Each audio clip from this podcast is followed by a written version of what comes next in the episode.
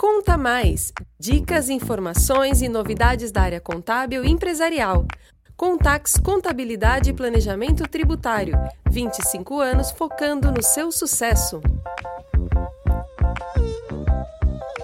Olá, estamos aqui novamente, é, hoje gravando um podcast muito interessante, um assunto que está muito em alta nas nossas mídias, muito em alta para os empresários e nós vamos conversar é, sobre a crise energética. É, temos ouvido em muitas reportagens né, sobre o risco do, do preço da energia, risco de apagão, e isso tem causado uma, uma preocupação para muitos empresários, né, porque isso impacta diretamente nos seus negócios. E estamos recebendo aqui na, no nosso podcast, hoje, na nossa empresa, o senhor Jones Cássio Pofo, ele que é diretor da empresa P3 Engenharia, é uma empresa é, que é especialista em sistemas elétricos e em diagnóstico energético. Boa tarde, Jones, tudo bem? Boa tarde, Mara, tudo bem? Prazer estar aqui com vocês. Muito, eu que agradeço.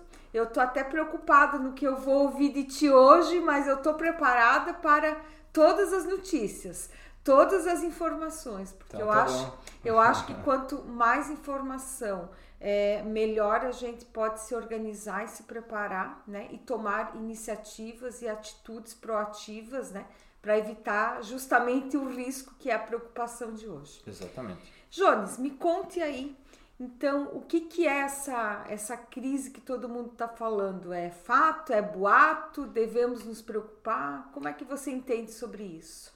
É, a crise energética é um fato, ela, ela está aí, é, é um problema realmente é, sério, ou melhor, pode se tornar um problema sério. Hoje, quem está sendo diretamente impactado são é, os grandes consumidores de energia ou as grandes empresas. Impactados de que forma?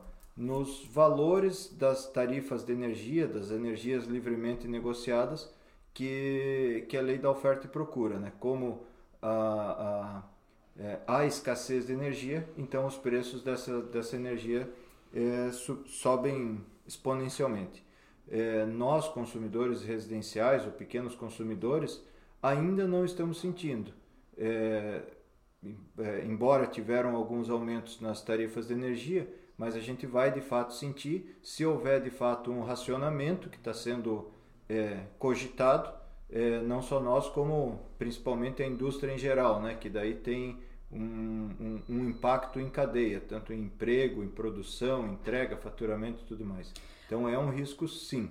Jones, é, como eu não sou do setor, né? Esse risco ele está ligado com a falta de água ou ele está ligado com, é, por exemplo, a falta de estrutura do país? O que, que é o que, que originou esses problemas todos? A origem é recente? Como é que é isso? Bom, a resposta, a resposta geral e trivial é está faltando energia porque estamos num período de escassez de chuva, os, reser os reservatórios estão baixos, os reservatórios estando baixos, tem pouca água para produzir energia. Mas na verdade o problema ele é muito, mas muito mais antigo, né? de, de algumas décadas de é, investimentos aquém do, do, do necessário e, e daí resulta, na, na verdade, na falta de diversificação da matriz energética. É, tem diversificação? Tem. Tem energia solar, tem eólica, tem diversas outras fontes. Mas a velocidade com que a gente está fazendo novas usinas é muito inferior à expectativa de, de crescimento. É, dá alguns exemplos, por exemplo, é, Belo Monte que foi um grande projeto recente de uma usina hidrelétrica nova, é, que foi muito contestado, tanto ambientalmente pela grande área que seria alagada, e, e, e mídia em geral, até artistas se posicionando é, contra esse, esse projeto. Aí, aí vocês me dizem, tá, mas Belo Monte aconteceu, está construída e está gerando energia. Sim, mas com o projeto revisado várias vezes do projeto original. Hoje Belo Monte, que era para ser uma grande usina, é, uma, uma grande usina hidrelétrica, a maior do Brasil, é, ela no, na versão final do projeto ela virou uma usina fio d'água. O que, que significa fio d'água? É uma usina que tem um reservatório muito pequeno ou sem reservatório. No caso específico de Belo Monte hoje, de 18 turbinas, só uma está em operação porque não tem reservatório para água. Então, resolveu um problema ambiental é, que poderia ser talvez melhor estudado, melhor trabalhado no projeto. Então, a usina está em operação, custou um, uma fortuna, uma fortuna e, não... e, ela não resolve em absolutamente nada o nosso problema, no caso que a gente está vivendo, vive, vivendo agora, que é a escassez de água decorrente da falta de chuvas. Considerando então que é esse essa usina de Belo Monte, ela ela não teve a capacidade toda produtiva como era o esperado. É, o país, o Brasil, né, e também a própria iniciativa privada que também tem interesse, né, nesse mercado, é, está está agindo proativamente, está pensando em construções, há um movimento. Como é que está isso hoje? Existe sim uma, um movimento e uma diversificação da nossa matriz energética, sejam em projetos de, de usinas solares, desde o, o microprojeto residencial até usinas solares e, e, projetos de energia eólica, por exemplo, é, aí mais voltado para o Nordeste e alguns, alguns locais da, é, do Rio Grande do Sul também. É, mas em projetos hidroelétricos que, que, que grande de fato, volume no caso, de fato né? produzem uhum. grandes volumes, grandes volumes de energia e uma energia limpa e barata, é, são poucos projetos hoje. Isso também é decorrente de decisões do passado. Quando eu falo em passado, é, a gente está falando aí em 2012, 2013, quando na ocasião a presidente Dilma é, foi em, em cadeia de, de, de televisão e, e, e rádio anunciar um desconto na tarifa de energia elétrica para os consumidores, indústria, 20%, 30%. É, nesse ato, nesse momento, é, o que aconteceu de fato foi uma reestruturação do setor elétrico, onde foram tirados diversas vantagens, diversos incentivos do produtor de energia, do, do, do mercado privado interessado em investir em novas usinas, e, e de um dia para o outro deixou de ser, de ser interessante. Ou seja, o preço foi reduzido para o consumidor final e foi repassado para o investidor, é isso? A, não, não, é, não bem isso. A lucratividade do projeto, a lucratividade da venda de energia reduziu muito para o investidor. Ah. Então, antes era interessante fazer investimento em usina hidrelétrica. Pequenas PHs como é, PCHs, esse tipo de. Exato, PCHs, CGHs. Que tudo centralizava a venda de, de energia. Então as pequenas iam alimentando a, a distribuição nacional. É Exato, é como o sistema interligado, é, não importa se, é, se for uma pequena usina, uma CGH, que seria é, uma pequena central hidrelétrica ou uma grande usina, o sistema é todo interligado. Mas o ponto focal é que para o investidor, ele vai fazer análise de quanto ele vai investir e quanto, quão viável, qual vai ser a lucratividade dele nesse investimento. Como deixou de ser é, interessante, ele é, investiu em outras coisas e não mais em energia. Então, os projetos novos de, de, de PCHs, vamos, vamos falar assim, os projetos novos de usinas de geração de energia, eles ficaram aí por estão aí há aproximadamente uma década parados, sem falar de todos os problemas ambientais, toda a demora ambiental que, que tudo isso ocorre e tudo mais, né? É, e também tem um fato interessante, é, em 2014, com a economia extremamente aquecida que estava à época, a gente também estava à beira de um, de um racionamento e de um apagão. Naquele ato, quando houve a, a reeleição da, da, presidente naquele momento, é, enfim, os, os, os, fatos aí que geraram uma instabilidade econômica, é, começou-se a crise lá naquele momento, final de 2014, começo de 2015. Esse começou a crise industrial, perdurou durante até agora, na verdade, né? mas muito forte em 2015, quando sobrou muita energia. Então, lá em 2014, quando estávamos à beira do. Mesma, mesma situação que a gente está agora, estávamos à beira de um colapso no sistema elétrico, tinha um programa emergencial de geração de energia diesel, ou seja, indústrias que tinham grupos geradores nas suas plantas poderiam ligar os grupos geradores e seriam remunerados para isso, para economizar, para poder para poder resolver o problema de apagão naquele momento. É uma conta inviável, impagável, né? Mas era a solução para resolver o problema do dia para a noite. Como entrou em crise, os, os, níveis de produção baixaram, o consumo de energia elétrica baixou e, e, e, viemos da crise desde 2015 até agora, então não houve o crescimento que, que, que estava projetado ou as, as, as expectativas de, de crescimento.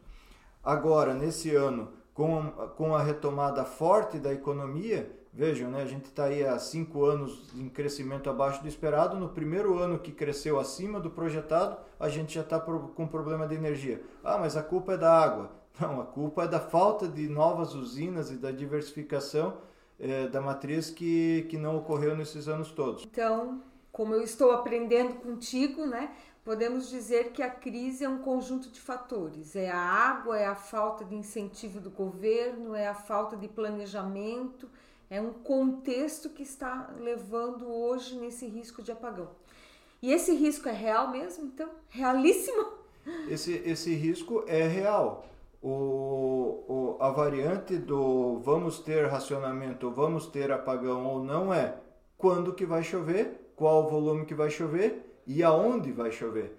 Porque tem que chover, além de chover chover bastante, tem que chover no local certo, ou seja, nas nossas principais bacias. Então é um fator que agora, nesse momento, ninguém domina. Então ninguém pode afirmar vai ter racionamento, vai ter apagão e ninguém pode afirmar não vai ter. A gente depende hoje exclusivamente de fatores climáticos, visto que a diversificação e os novos investimentos é, tem um delay de tempo muito grande. Até um, um projeto novo ser concebido, até ele estar tá conectado à rede produzindo energia, é, alguns projetos a gente está falando aí de 10, 15, talvez 20 anos para desde, é. a, desde a concepção até virar energia. E também agora essa crise energética tem, não sei, creio eu que influenciado, mas nós temos sentido aumento em cima de aumento na conta de energia. Isso também é um fator é, que vem dessa crise ou é outros fatores políticos? Tem sempre os fatores políticos também, mas sim, os aumentos de energia são decorrentes da escassez da própria energia.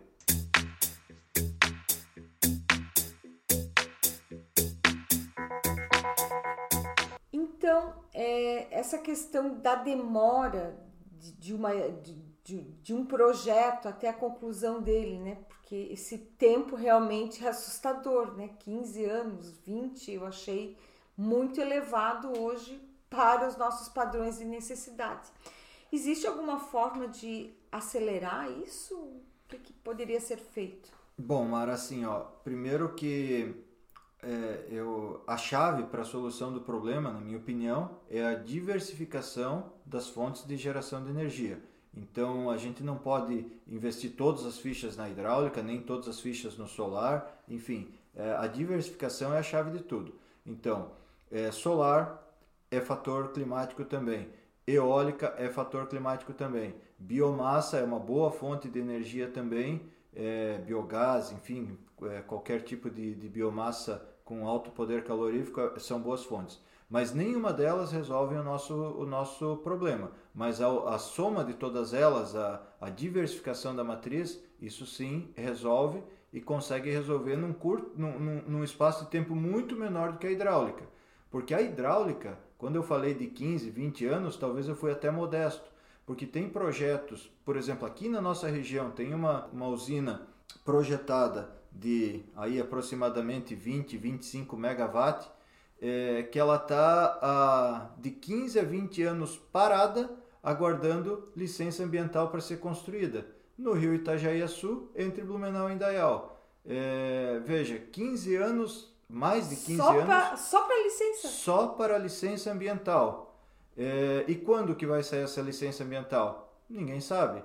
É, a usina de Salto Pilão, que é um projeto fantástico também, é, entre as cidades de Ibirama e Apiúna, é uma usina de, de, aí de seus 180, 190 megawatts. Essa usina, o tempo total dela, desde projeto e, todo, e todo, toda a licença ambiental e tudo mais, é, certamente durou aí próximo de 50 anos para ela de fato sair do papel. É, é muito lento a, a, a, nossa, nossa legislação ambiental, é muito burocrático. Não que deva se destruir tudo e fazer de qualquer jeito, só que tem que dar celeridade ao processo e, e os problemas que muitas vezes são criados nem são problemas, são é, repetição de outros de outros exemplos que, que a, que, a, gente acaba correndo atrás do rabo e não chega a lugar nenhum. Então, essa morosidade, podemos até dizer que o governo, pela falta de transparência, pela falta de incentivo, pela falta de políticas adequadas, de legislação, de uma equipe que realmente responda num curto de prazo de tempo essas respostas, essas licenças, pedidos de adequação. Então, hoje, é, o próprio governo também é quem está travando essa, essa, essa, esse andamento desses novos projetos. Não só hoje, como há muito tempo. Né? Então, uhum. a falta de, de uma política clara, uma regra, uma regra clara, a empatia e a, e a vontade de fazer, a atitude de, de, de mudar isso e é claro que isso nunca depende de uma pessoa só, não depende do presidente nem do governador, muito menos de um prefeito, por exemplo. É, a nossa burocracia em, todos, em toda a esfera atrapalha muito os investimentos e a velocidade da, da resolução do problema. Enquanto isso, então, nosso risco de apagão é realíssimo, é iminente ou, ou, ou, você vai me dar alguma notícia um pouco, um pouco menos assustadora? Temos saídas? Claro, sempre, sempre tem saída. Como eu falei, a diversificação é a forma mais rápida de, de, de resolver o problema, né? ou pelo menos de atenuar o problema, porque não existe virada mágica do, do, de um dia para o outro para resolver um problema desse mas tem sim diversas fontes, a diversificação eólica, é, solar, principalmente aqui na nossa região, e biogás também aqui na, na nossa região, é, aliado a, a, a, outra vertente, né? ou você produz mais energia ou você economiza energia.